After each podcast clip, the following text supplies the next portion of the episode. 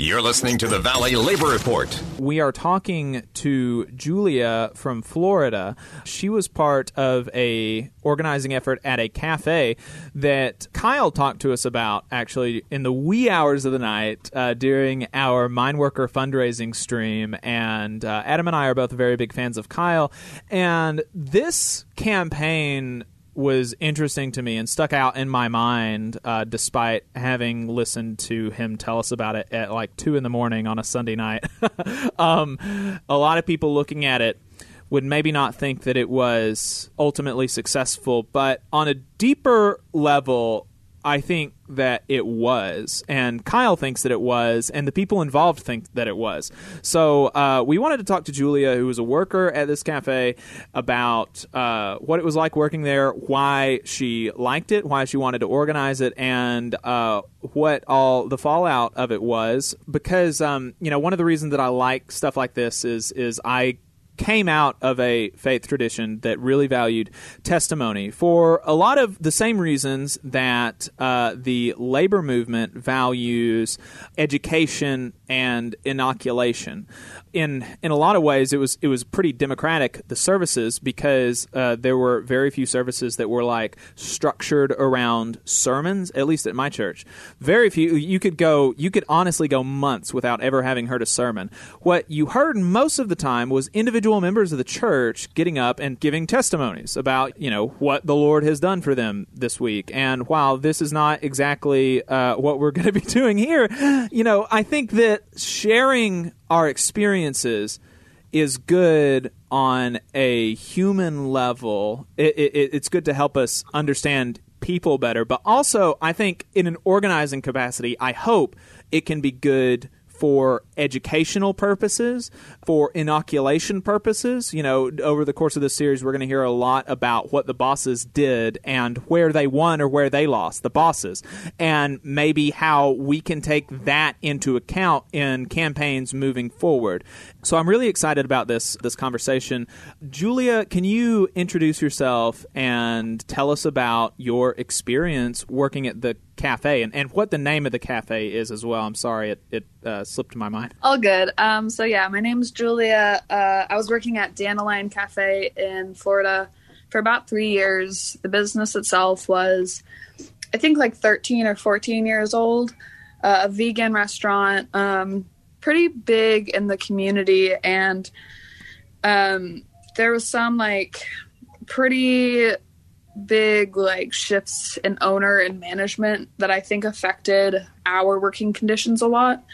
Um, but basically, Dandelion was touted as a community based uh, place of work, um, a community for people to come to, um, sustainable, progressive, all of the like uh, keywords of like the progressive movement right now. But as workers, we really didn't see that happening. We didn't see our thoughts, opinions, suggestions ever being heard or done anything about, or if it was, it would ju- just be taken and like it was their idea.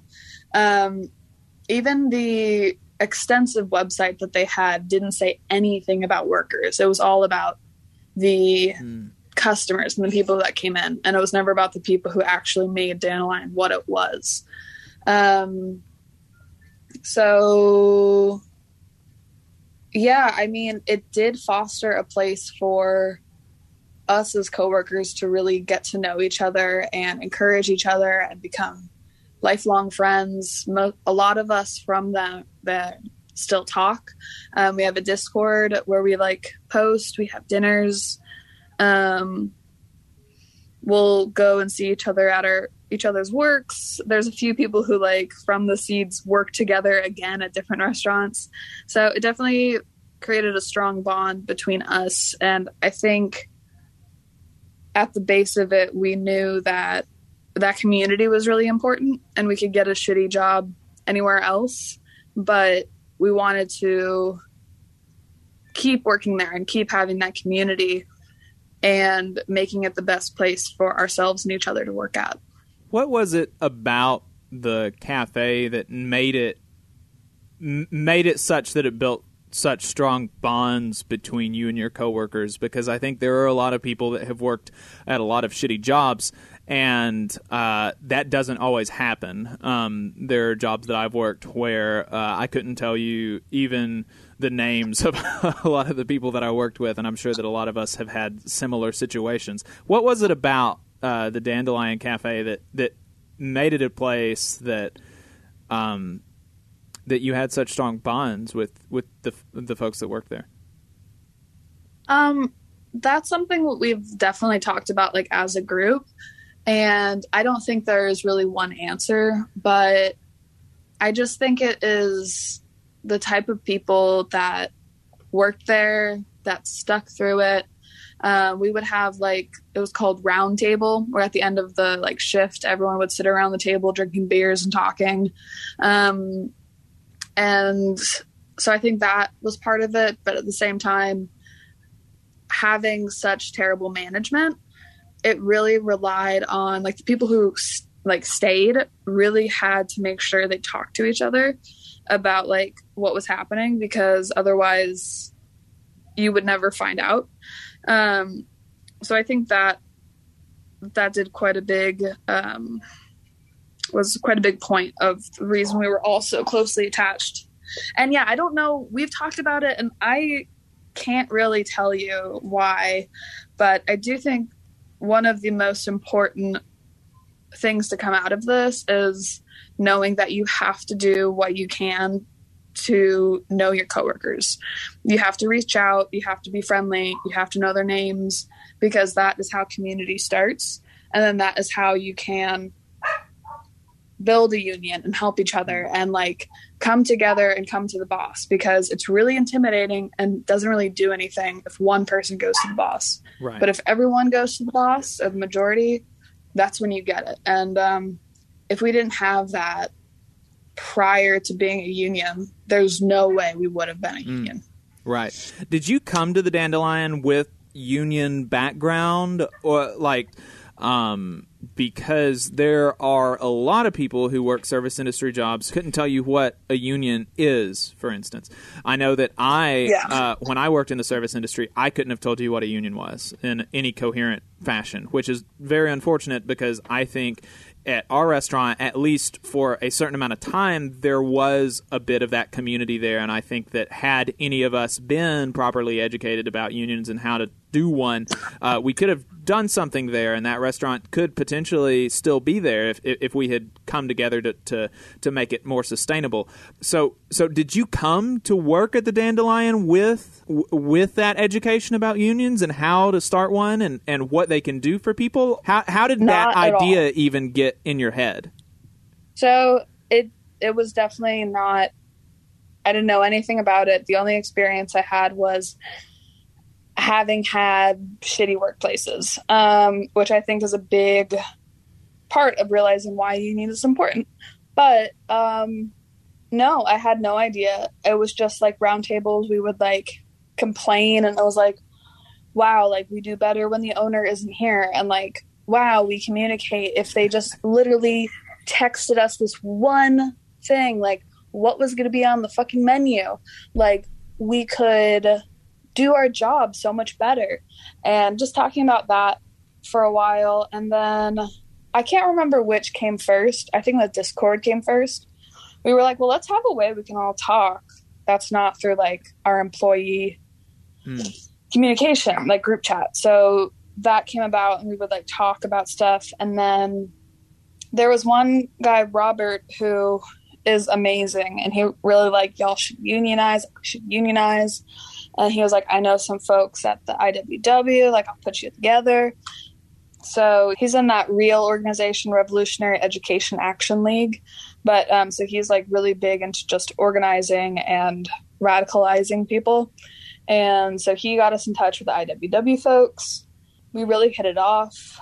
Uh, it was about like four or five of us then, and I we all just had the encouragement to keep doing it. And they're the ones who taught us a, everything. Like it took me so long to understand what the difference between like right to work versus like um uh at will. Oh, whatever. The, yeah, at will employment, and then um, like what the solidarity model is, and like all of these things. Like it took nine months of meeting and just like going over it and over it and over it, so then we could go back to our coworkers and explain it to them and explain like, hey, we actually have laws that protect us. We have power that like they're not legally allowed to do X, Y, and Z.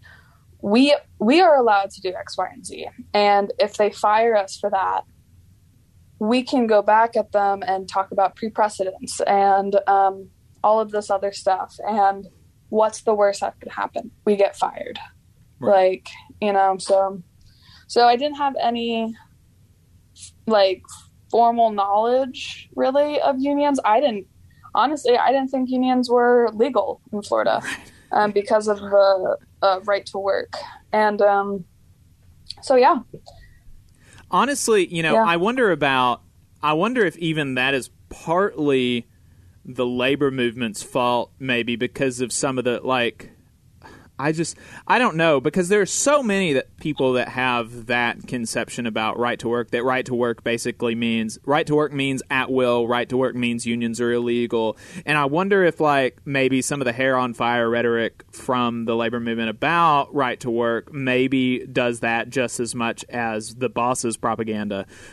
But I mean I it, it, but that that is a misconception that you that you hear a lot. I even hear union members that say uh, you know oh we're in a right to work state so they can fire you anytime they want. And I'm like uh not if you have a union contract. That's not what right to work means you know. Right to work only Yeah. means that you can't have a uh, an agency fees uh, as a part of the contract. Like that's literally it. It's a pretty narrow law in, in the grand scheme of things.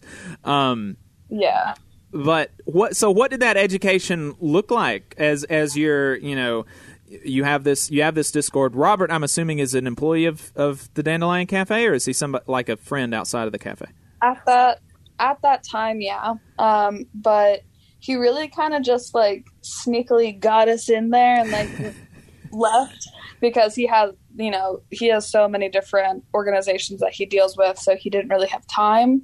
But he really like set us in the right direction and like sent us off um which was truly a blessing on on our end. So um yeah we started just like going to the local restaurant next door kind of to where we were and talking about it. And then moving on to going to more private spaces obviously because we didn't want people to overhear us. And it took about nine or ten months of just talking about it mm-hmm. and then reaching out slowly to people and being really cautious and like letting people know. And it probably wasn't up until like two months until we became public that we got the majority of people in because we were just trying to be super cautious about who we told because there were some people who were some of the most staunch people. They were out on the picket line every day um, and we didn't know if we could trust them because we didn't know if they were like buddy buddy with the bosses. Um, uh, because that's how they survived the job you know? That's how they uh, made it through but we couldn't tell from an outside perspective. But yeah so it was just that continuous education of knowing your rights knowing what steps to take um because it's a lot. It's overwhelming. I we wouldn't there is no way we could have unionized without the iww Mhm.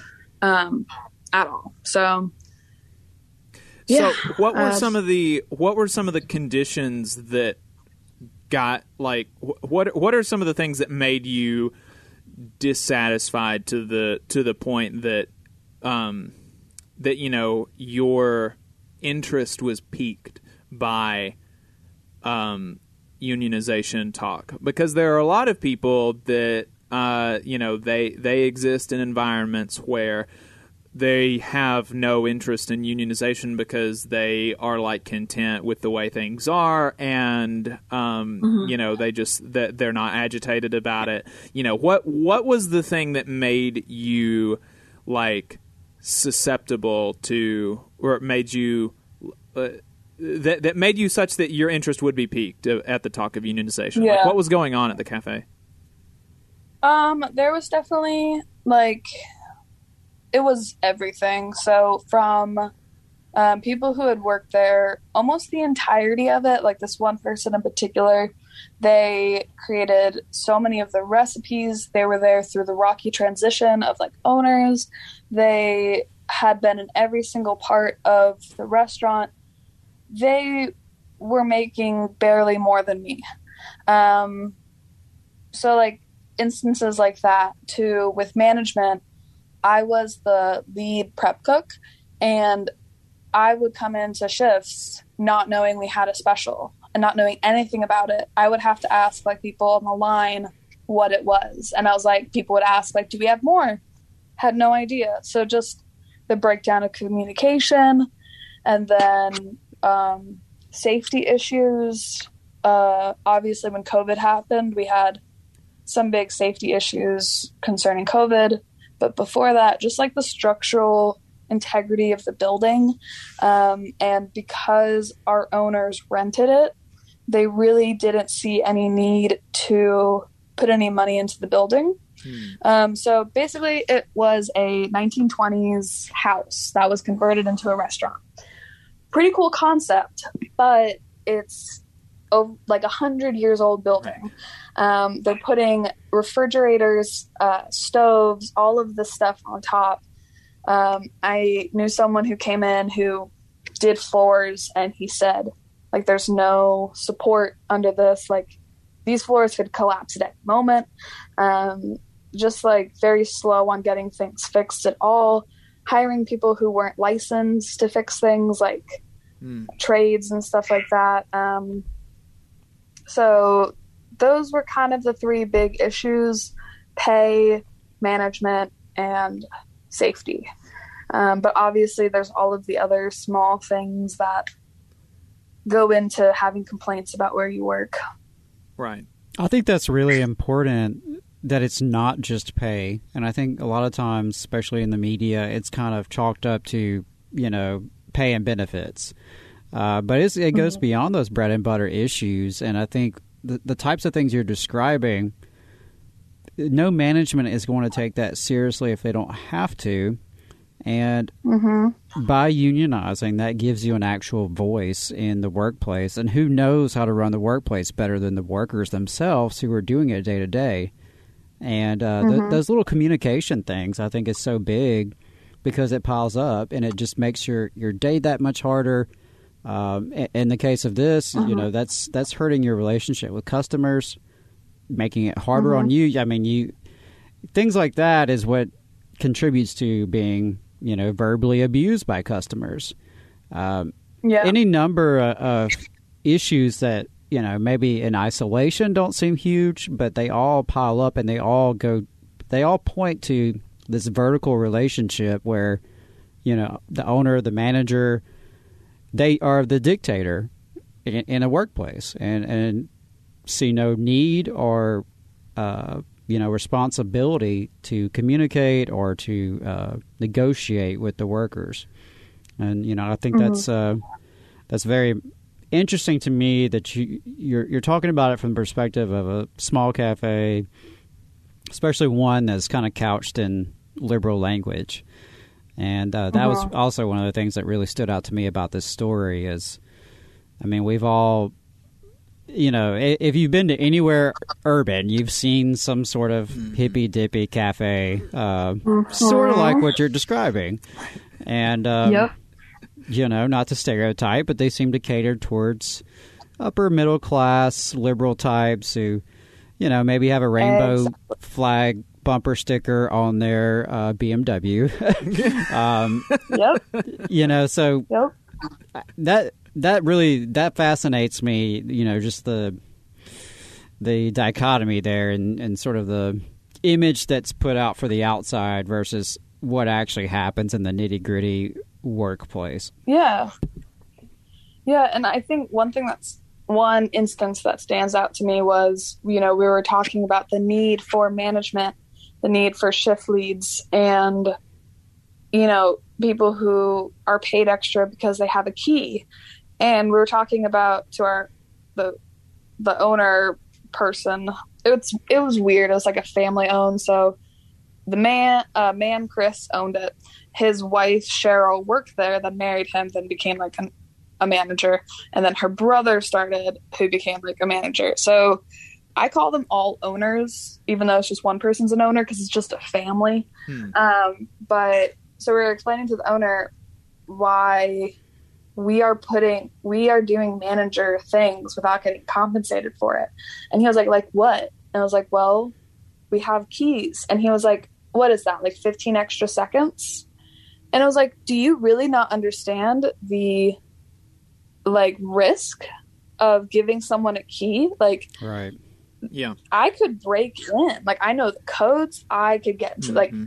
what are you talking about? It's just 15 seconds. Like that is a load of responsibility. Like just the complete oh that's nothing. Like oh, and yeah, if well, not disregard for what we're doing I was going to say, if someone did break in, uh, they would certainly remember that you had keys. Right. And not only Yeah. that, but like if you have keys, that means presumably you're closing and presumably there are nights when you're closing and you're the last one to leave. Like I remember occasions where I left the restaurant that I worked at at like two in the morning at, as I was, you know, the person with the keys, the person who, like, I, you know, my title was assistant manager. I didn't have the the the ability to hire or fire anybody, uh, but you know, basically, I had the keys. I ordered the groceries and I did the numbers at the end of the night. And so I had been by myself. It was a really long night. Been by myself for like two hours at this point. The la- other last person left at midnight, and so I was leaving the restaurant by myself at two in the morning. And then this is a restaurant where we have we had found.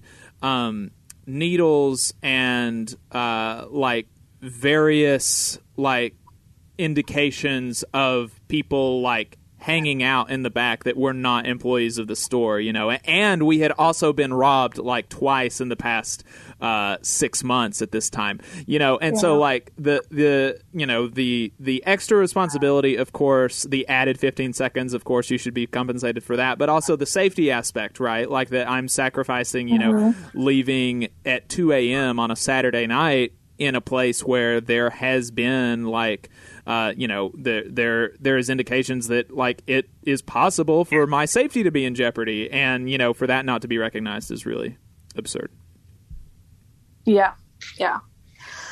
So yeah, just um, a lot of things like that, and it was important to us. Like, you know, if you're just getting paid, and that's another thing. When we came up to them, when we finally went public, we gave them a letter of our intent to unionize, and basically, it was like we want to talk.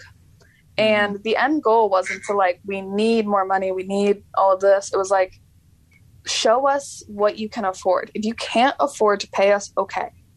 We know that we knew they could, but okay, whatever. Like show us. Like if you can't show us, if you can't pay us, maybe do some extra things that'll help us and let it be easier on us. Um, but obviously, we never even got to that point. Right. Yeah. Well, the I I definitely I want to dive into that a little bit before, but before we get there, could, you said that you couldn't have done this without the IWW. Could you talk? uh, Could could you talk some about like what was it? In what ways did the IWW kind of writ large help y'all out, and in what ways did y'all see that as, um, you know, uh, different than? Is there anything that the IWW provided that, that maybe other unions didn't or wouldn't or would be less interested in? Like, just just talk to us about y'all's relationship as people in in the IWW and, and with the IWW. Um, so I think the a big point with the IWW was the fact that they saw what we wanted to do as a great idea, a good campaign, um, that we were worthy of it, even though it wasn't like a big chain or you know a big thing. It was just you know a few of us that wanted to do it. It was still a worthy cause, and um, then after that, just the constant and constant and continuous education was so big. It was so huge, and um, the consistency of it, the willingness of these people who have their own jobs, their own lives to give us free advice, free education, free labor. Um, we really just like phenomenal people. Um, this is their passion.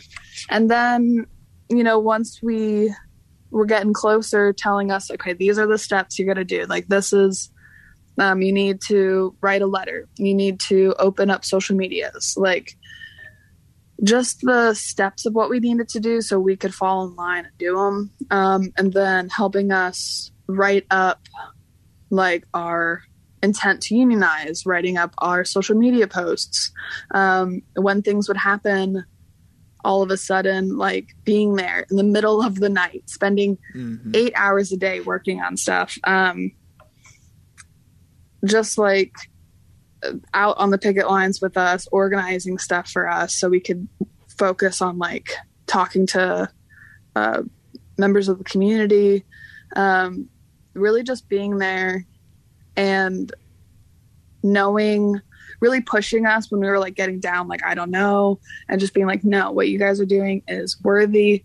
You guys are you know you know fuck everyone like fuck the bosses like you guys can do this. Um yeah.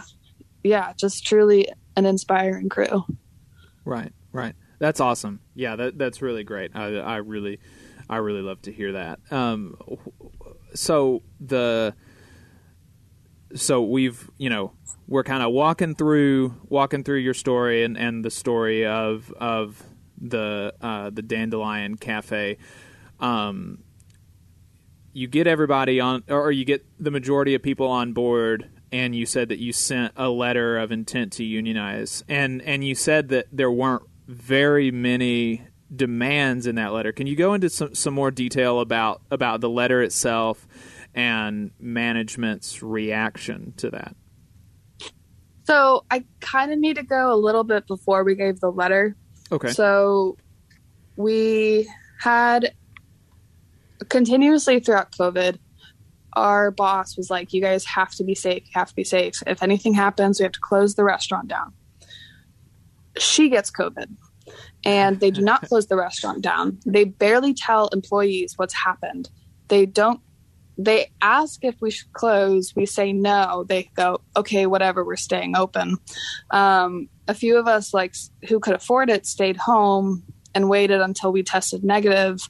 They didn't tell the community. They lied about mm. an employee getting compensation when it was an owner manager, of course, getting oh, compensated because no. they own the place.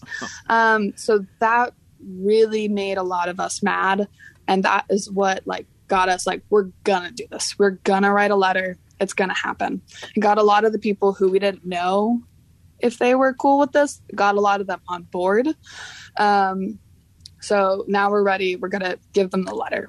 We want to do it as a group. So we have one one of our workers. She has another job, so she's safe if anything happens.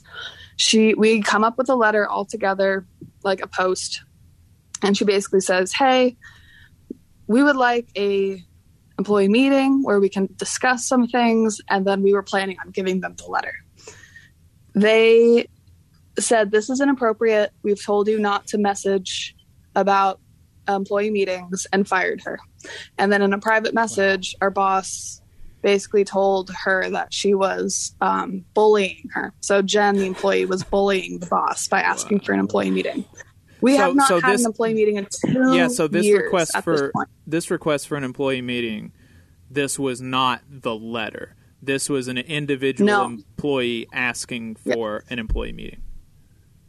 Asking for an employee meeting on as a like she was asking for an employee meeting for all of us. Like we had all come together, we'd all written what she was going to say, okay. and then she was the one person to post it. I see. Um, so this um, is the letter that you're talking basically about. okay it's the attempt to give them the letter i see if that makes sense okay it's the attempt to like have all of the owners at the same place have all of the um, employees who are in the union all of us sitting down and giving them the letter like i said we hadn't had an employee meeting in two years um, and that is just wild. Like Yeah. talking to other people in the restaurants in Orlando, they're like, "What the hell?" Like that's How long insane. had you been? So how long had you been working at the Dandelion Cafe at this time? three years. Okay. Yeah. And um so Jen got fired and which we were all like, What the fuck? Like Yeah. what what? And so we instantly had a meeting about that talked about it. So we knew at that point we were gonna file a um unfair labor practice about that because she was working like in protected concerted activity. So we knew that was gonna happen. It was like, okay, we just have to give them the letter. Um, so then that happened Saturday. So then Monday after work, we gave them the letter. And what did the letter say? What was in the letter? So the letter was We are the workers of Dandy, the seeds. Um, we are a union. We would like to have a discussion about like these issues basically pay, safety, and management. Um, if anyone wants to go read the letter, we as soon as we handed it to the bosses, we posted it on our Instagram and Facebook at the seeds, and it's the underscore seeds underscore. Um, but we posted everything we were doing. Like we were completely transparent. So if anyone wants to read the full letter, it is there. But basically, what I've told you, like we we want to talk about these things. So I just want to make sure I, I'm clear here. You asked, or y'all asked for a meeting to discuss concerns. Um, You Yep. didn't threaten to send the boss to the gulag, to the guillotine. Nope. You did not. You didn't Nope. say you were going to go on strike or, or picket the restaurant, sabotage the Nope. restaurant. You asked for a damn meeting to talk about concerns. And Yep. Uh, you chose someone to kind of be your, your delegate, someone who had another job and kind of felt more safe, you know, being out front. And this person was fired for having the audacity to make this request. Yeah. Well, she all she just asked for a meeting, Yeah, so she didn't even and then go No. as even far. deliver the letter. It was just anybody, No, no. even like she was like, "Hey, COVID's happening. I think we should all talk about COVID, like as a group." That's bullying. Yeah. yeah, that was that Jesus was public. Christ, that That's Wow. crazy. That's insane. Yeah. So y'all give them so so this is so we are Monday after work. You've given them the letter. Mm-hmm. Um th- and this is after they have already fired somebody for requesting a meeting outside of the letter. Mm-hmm. So like it's possible they didn't even know about like the union stuff at, at uh, until Monday after work. What is their reaction to the letter? Okay, so it was I think five of us. That it was about it was afternoon, so around three or four, five of us were like, "Hey, Cheryl, we need to talk to you. Here's this letter. We love you. We love this place, um, but we're a union." Gave them the letter. She was just like, kind of frozen, and just like, okay, and walked away. And then seven, I think seven hours later, we all got an email saying uh, Dandelion is officially closed for a week. Um, we will open back, like we will. We're closed for a week. Wow. Um, so they locked us out of our jobs, Wow. which is an unfair labor practice because it is retaliation against the workers for becoming a union. So uh, again, we're you know we posted the thing, we feel great, and then we get this email, and I think we were on a call with IWW. We were just about to get off. We were just talking about video games and you know whatever, and we get this email, and we're all like in live, like wait, wait, wait a second, like we're locked out, and so stayed up for another like three hours making a post about being locked out and what it means and deciding what to do. The very next day you know the iww they know what to do. They're like we're gonna set up a picket line. You guys Oh, are yeah. locked out. We're gonna be out there telling the community what's up. Like when people come up, we'll let them know we're going to be right outside of it. We're not going to be on their property.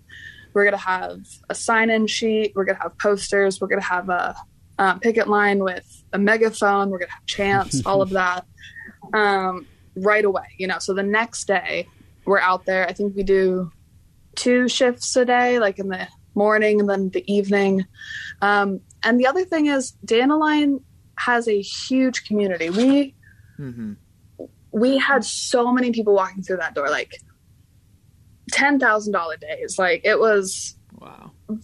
it was big. It was, you know, a lot of people came through and they didn't post anything about being closed. We had people coming from an hour away. We had people coming from South Florida um, to eat there. And they're like, what, what, wait, you guys are closed? And so we handed them literature. We explained to them, like, we want to be working. This is not a strike. This is a lockout. Um, we want to be back in there, like, making food for y'all, but this is what happened. Wow. What was so we, uh, uh, what was the reaction from customers and just sort of the community? And I'm, I'm guessing y'all had a lot of regulars. Um, you know, it sounds like you had a, a, a pretty big following in the in the whole region. Um, what was the reaction from some of the folks? everyone face to face. So we were out there, like everyone that we talked to face to face, they were like, wow, this sucks. Like, well, we can't wait till you open back again. We support you, like, etc. Online, it was a little different. We had a lot of people saying that we were lazy. We just didn't want to work. How dare we close a restaurant in the middle of a pandemic? Um, ungrateful. There were people who were saying that they hoped we never got jobs anywhere else. Um, You were all locked out, though. stuff- I mean, and Yeah. that's I, I think that was a Yes. very, very important distinction. There's a difference between Yeah. a strike and a lockout. Uh, you did not Mm-hmm. decide to stop working. The boss decided that you were Yep. not going to work. How That's many? of the- different. how Another many of the people do you think that are commenting these like bootlicky things? Like, how many people do you think of those were actually like people that would have gone to the restaurant? Because it sounds like this is supposed to. Ha- it it sounds like this is like a company that kind of catered to the people that would have you know like. In this house, we believe Black Lives Matter signs or something in the front yard. Science is real. So how basically you know? people who say Black Lives Matter and then will go and commit microaggressions. Ah, it was those types of people. I so it was the type of people who are like, you should have a fair workplace. But this is a small business. you know, Uh. can they really afford that? like, they're people too. So it's Wow. it's that type of crowd of like very liberally like yeah. They will probably say what they want to say, but they don't mean it. They And, probably um, thought just it- asking for a meeting was a microaggression in itself. I mean, clearly. Yes. Um, Yeah. How dare you disturb an owner with a private Yep. message? Oh Jesus. Yeah. Yeah.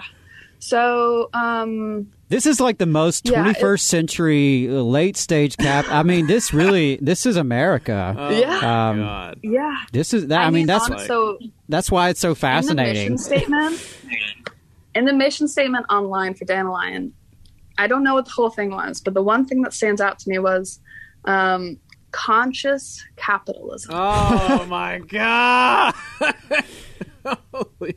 Uh huh. Well, we see how that oh, works. You know you're exploiting your workers. Okay. Yeah, that's how. If you if you're saying it's conscious capitalism, that's how you know that uh, it's not. Yes. Yes. Oh, yes. God. That was right next to sustainability and progressive. oh Jesus. So that's why I do not trust either of those words anymore. But Yeah. um, it was actually interesting because our online following, there was a good handful of people who had never been there, would never be there. They hmm. just wanted to complain. There was a good handful of people who loved the restaurant, didn't care about us as workers, just wanted to get back open. A handful of people who were the owner's friends who were like, you guys are terrible. I know the owners, they would never. And then there was at least two accounts that were the owners. and that was one of our unfair labor practices we went into NLRB for was uh, spying on us because these two accounts were very similar, had similar similar following, followers, posts, had similar bios, and one of the accounts was actually shown to an employee by the boss about this is my Finsta. I use it to look at people's accounts. And she was posting things like well, how do we know you weren't planning on striking? You have a hardship fund. Like, you know, basically aggravating Wow. people to comment and stuff like that. So once actually an old employee was like, "Hey, this is obviously Cheryl. Like, like, like, these are the reasons it's Cheryl," and that they stopped commenting. The Wow. comments completely stopped after that point. Oh my god. It's it's yeah, just it's just bizarre. I mean, everything about this is just so bizarre. So Yeah. Uh, all right. So what are you know? What happens after after this? They say that they uh, are going to open back and open up in a week after a week of locking you Mm-hmm. out. Did they ever open back up? no, they said stay tuned for like when we open back up. A week happens, and we get an email saying, "Here are your final checks. Uh, Dandelion is closed." Um, and then you know we look online. The website is completely taken down, and says because of COVID we had to close. Um, yeah, so it felt really weird, and it didn't feel like closure at the time. Um, but you know, we got with IWW. We had, we knew we were going to file ULPs, unfair labor practices, to the NLRB, the National Labor Relations Board. We did that. Um, I think they filed 10 in total. Wow. The NLRB said that four of them were viable, um, and we settled out of court. Um, we did not settle for any money. No one got any money. It was basically just the uh, owners were had to like have a sign saying like and if they op- if they opened a business in the next two years they had to have a sign saying that you have the rights to do x y and z like you have the rights to be in a union you have the rights to talk about this they also had to send all of us that letter so a few of us have it hanging in our houses Right. um, but and also that the NLRB would be keeping a close eye on them, um, and it is actually significant. And you know, you're talking about the superficiality. It may not seem like it was worth anything, but it is significant because that is, I don't, maybe one of a few cases, if any, of a ULP is actually going through and getting settled. Like that is un- we were setting a precedent. Yeah, it's- um, it's in very hard Orlando and in Florida. So that also just showing the community like, hey, this is happening because right before we our thing happened, there was another scandal at another vegan vegetarian restaurant in Orlando with um racist claims and sexual harassment cases. So um yeah, it was kind of just about showing the community like if uh bosses and a company doesn't treat you right, you can shut them down. Like you can shut them down. Like Orlando, like be cautious. Like you have to treat your employees right or they can shut you down um, because it has happened to an establishment that's been open over a decade um, and i know of places who they're definitely good places to work who they had meetings about what happened to us um, and like okay what can we do to make sure that type of um, frustration doesn't happen here Wow. That, so i think it really yeah that's that's a ripple effect that you guys had on the entire community. So yeah, I mean, I think, and we've talked about this a lot on our show about how weak the NLRB is under current law. Um, You know, and that's a, a theme of our show that you you have to have organizing power. You can't just rely on the law to protect you, especially in states such as Yep. Florida and Alabama. Uh, but I think that's that's a much deeper thing than just the piece of paper that you got.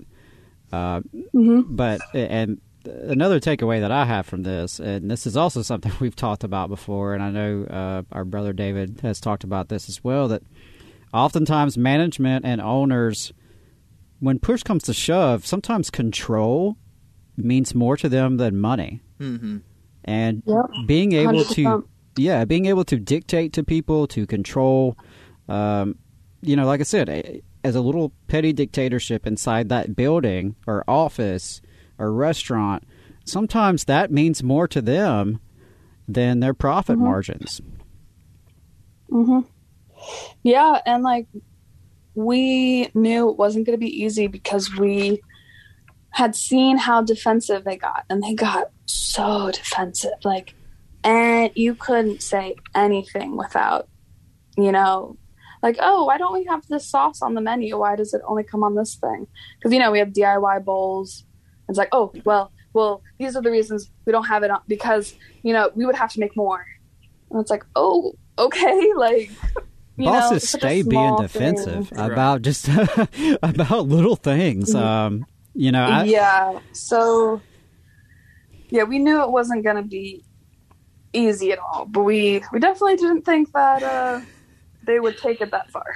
That is amazing that these, you know, uh, like presumably this is a project, you know, I mean, 13 years, God, a project that you've spent 13 years of your life creating and you're willing to, I mean, that's such a, like, I'm going to pick up my ball and go home, like, childish moment that, like, you're willing to throw away 13 years of your life because, uh, the people that made your restaurant possible wanted a meeting. Like, holy shit.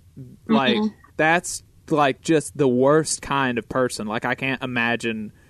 Like, like there, there are very few Yeah. worse types of people that I can imagine. I mean, that's bonkers. Yeah. Yeah. well, and I, Uh, it was. It was. Yeah, I was just going to say, I, I think that that speaks to something because in our country, we're taught to worship the small business and, you know, the mm-hmm. family owned business. And, and like and most people, if, if I can spend my money locally, of course, that's what I do. I'd rather Right. go to a local company or, or local restaurant than a chain or multinational corporation. But I think it's such a it's almost taken for granted by both parties, by all the media that, you know, the small business people are, you know, the heroes of this country, the backbone of the country. We hear that a lot and you know, when you dig deeper, and sometimes you don't even have to dig that deep to see that a lot of times these are just little wannabe dictators. Yeah. Um, Yeah.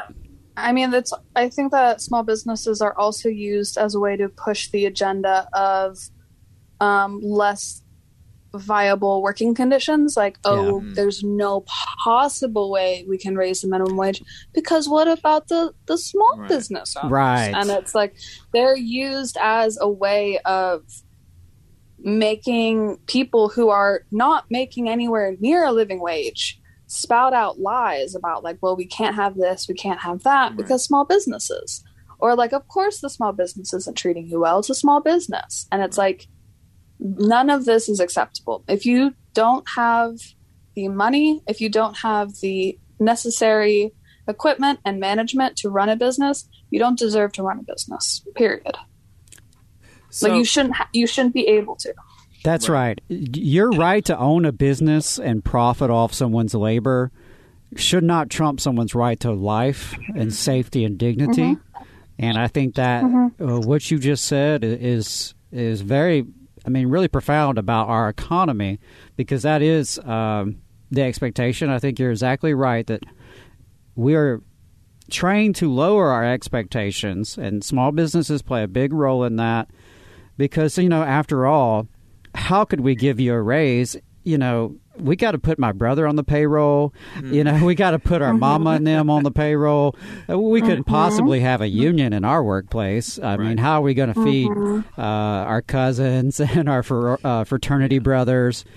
You know that's the, that's the sort of bs that we get often from you know the small business propaganda. And and like you said just because a business is small does not mean that you cannot pay people a living wage and provide uh, democratic input proper safety you know that whether Yeah. there are five It's- Uh-huh. workers or 500 workers that should be if anything an expectation I think that yeah, small business owners and places should be looked at more you know, more strictly. They should be analyzed more because you are small. You are able to talk to the owner to mm-hmm. the person doing the dishes. You're able to have conversations. You're able to like find out what they need. You're able to do it. And if you can't, talk to them about how you can't. And with big corporations, at least, you know, it's big. They they literally can't do that. So yeah. I think that small business should should be even more like um criticized for not being able to do that. So, Julia, why is this in your in in your mind and, and in the presumably and I guess you can correct me if this isn't the case and presumably in the minds of your uh, you know fellow workers in the union why is this a ultimately like positive thing that you did? Like because a lot of people that that I that I grew up with, especially that that don't have like a union mindset, uh, they would hear this story and think, "See, this is exactly why um, unions are not are are not practicable." They, uh, you know, look, the business closed, and now they don't even have a uh, they don't even have that job anymore whereas at least before they tried to get all uppity uh, they had that job yeah this is what happens when you rock mm-hmm. the boat and right. make trouble what what is it about this campaign that like made you walk away from it feeling like good about what you did and good about your decisions and that like you would do it again so i speaking for myself, and I do think um, the majority of my uh, comrades, the people from the seeds, would agree. Um, it made it, a success because we actually tried. You know, people were telling us that we were being lazy, etc. I have never worked harder in my life than that week we were locked out and weren't technically working.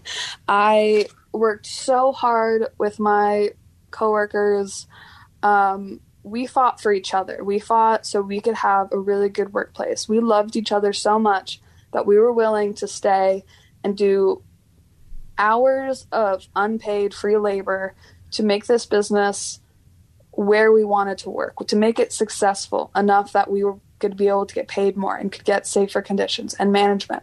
We worked so hard to make that business the best it could be so we could keep working there and that's what made it a success. Like them not listening to us and closing the restaurant is on them.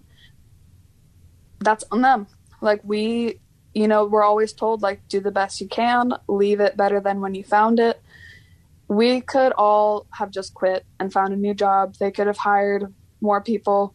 But even if we did you know everything did go through and they were a union they're still open they would be a union and mm-hmm. people could come in and get a living wage and like and then that would also be a success so if that couldn't be possible i'm glad they're not open anymore because it sends a message that you cannot treat your workers like this it doesn't matter if you are a progressive local sustainable vegan cafe like you still have the responsibility as deciding to be business owners to treat your employees just as good as you treat your customers. And if you can't, you shouldn't have a business. So now that business that couldn't do that isn't open anymore. Um, so yeah, and uh, for the most part, a lot of us are at other jobs that maybe are the same, you know, or we're doing other things like with the Mangrove Co-op, uh, with the Real Revolutionary Education Action League. Um, you know, people getting jobs in their actual fields, what they want to do. Um, you know, all of these things. And it, it was hard when we all got laid off because a lot of us went on unemployment. We didn't know what to do, but um, you know, we're still a community, we're still friends. Um, we can reach out to one another and ask for help. I've never had a job like that. I've never had a job where we are actually still friends even though none of us work there anymore. Right. That's wild. And this is a restaurant. It's not like a, you know, decade long career at some place. It's a restaurant. You that doesn't really happen. And I've worked at a few, and it's never happened. Um, so I think that's why it was a success. Along with obviously setting a precedence and etc. Right. Like that's also really big, but per- like personally, that's why. Talk to us some about the Mangrove Collective. So the Mangrove Collective is a co-op. Technically, under Florida, we're not a co-op, but we're a co-op. Um, it's five of us from the seeds. Um, it started off like a lot bigger and a lot more, but it really like filtered down into um, who had the time um, to do it, who wanted to do it, you know, etc. So it's five of us now. We are striving to be a worker owned business and um, co op and have bylaws that express what we want in a place of work. We want to be um, held to a higher standard um, than what is currently the standard in businesses. Um, we don't want to be that small business that gets away with stuff just because we're a small business. We want to be a, a collective of people like making decisions. Um, we want there to be um, rules, and if one of us messes up, there's uh, you know reprimands, and we want to be called out. We want to do the best we can. We don't want to get defensive. Um, we want to create a workplace we've always wanted to work at. Um, and another big thing is to not have a boss. Um, as a worker owned co op, we're all the boss, we're all the owner. Um, so hopefully, as it gets bigger, we'll have different worker member options. So if people don't want that load of responsibility, there's still a way for them to be a part of it while still having um, democratically like uh, made uh, rules and uh, just things we do. So yeah, yeah. And and what kind? And, and we're. Oh, I'm sorry. Uh, I was just gonna say, right now we're focusing on food, so plant based stuff. We have like um, ranch cashews, chili lime cashews, um, pizza time crackers. These are all things that we've been working on for the past year. Um, crafting the recipes, figuring out how they work, the sizing, the money. You know, we have people in this who are cooks. We have mm-hmm. people who are business, like major, like minors, um, social media people, like artists. So we have a good group of people like able to get this off the ground. We want to eventually be bigger, have like serving meals, like hot food. Mm-hmm. Um, have a brick and mortar where we can have events. We can have like free potlucks for people to come and eat.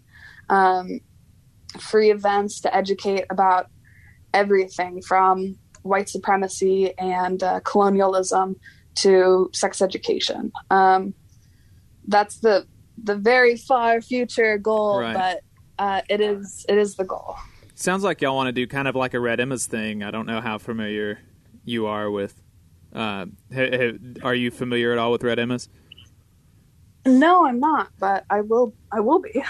yeah, check them out. They're uh, at one. They they're a co-op worker owned co-op I, have been up there once and at that time like they have what you're talking about as far as like the people that don't want to be that don't want to like uh you know be owners per se like they have ways where you can be like worker members uh, but you can only be on there if you're like on a path to ownership and the last time i went up there they had like 16 owners i think um, and they're a oh, coffee wow. house cafe and bookstore um, it's very okay. cool. Anytime I see a book, uh, I always that I want that's like you know union or lefty type politics. I always check Red Emma's because they they have an online bookstore and you can go there. So anytime oh, I nice. get a book, I try to get one from Red Emma's as well, uh, or instead of like Amazon or something like that. But um, mm-hmm. but they have they mm-hmm. do lots of events, a lot of community stuff, and uh, like lectures and I think they do some concerts and uh, you know it's just like it's a really cool like community space. It's like a coffee house, a cafe, and a bookstore all in one. Per- like it's just I don't know. It's it's like super cool. And at one point they were an IWW certified co-op. I'm not sure if they're still in the IWW or not. Um, I think I'm, I'm, pretty sure all their members are, or all their owners, you know, the worker owners are. But but any, anyway, um, I think they would probably be a good resource for you as Yeah. as you start um, trying to build up. Do y'all do any like like do you deliver any of your stuff, or is it like is it just like pop ups? Like I'm trying to figure out if like I can order anything and you send it to me. yeah. So we are trying to. We're just doing pop ups right now. Um, we are still figuring the mailing system because um, one thing that's important to me is our packaging. So our packaging is 100% home compostable, but because of that, I don't know exactly how it's going to ship. So we have to practice with that a little bit. Um, and then just figuring out all of the ordering and stuff like that. One thing that we kind of pride ourselves and have to remind ourselves often is we're doing this slowly in order for it to actually work, not hmm jumping in Right. And fixing problems along the way, but having the answers before the problems arise for the most part. There's obviously going to be problems we don't know are going to happen. But, um, and we also have second, we have other jobs, um, and lives and families. So we're going slowly, but if people follow, oh, I gave the wrong Instagram handle earlier. We changed it from to the Mangrove Collective uh, the mangrove underscore collective. I'm sorry about that, y'all. But um, we have, you know, the info of what we're doing. And um, if you want to know anything about like the seeds, that's also on there. So hopefully we will be mailing stuff soon and delivering and doing the pre orders and all that. I think Um, that's very excited. so cool what y'all are doing. Um, you know, the story itself is is really cool, but uh, I love that y'all have banded together to do this. That you're tapping different types of talents because it really does take all kinds of folks to to work together on a team like this. So. I'm, I'm wishing you all the success uh, for this collective, and I'm. I'm really I'm rooting for y'all, and hopefully soon, uh, yeah, we can get some pizza crackers up here in uh, North Alabama to snack on and, and support our brothers and sisters Yes. down in Florida. yeah, keep us in the loop on that Thank for real. you. Yeah, we'll do.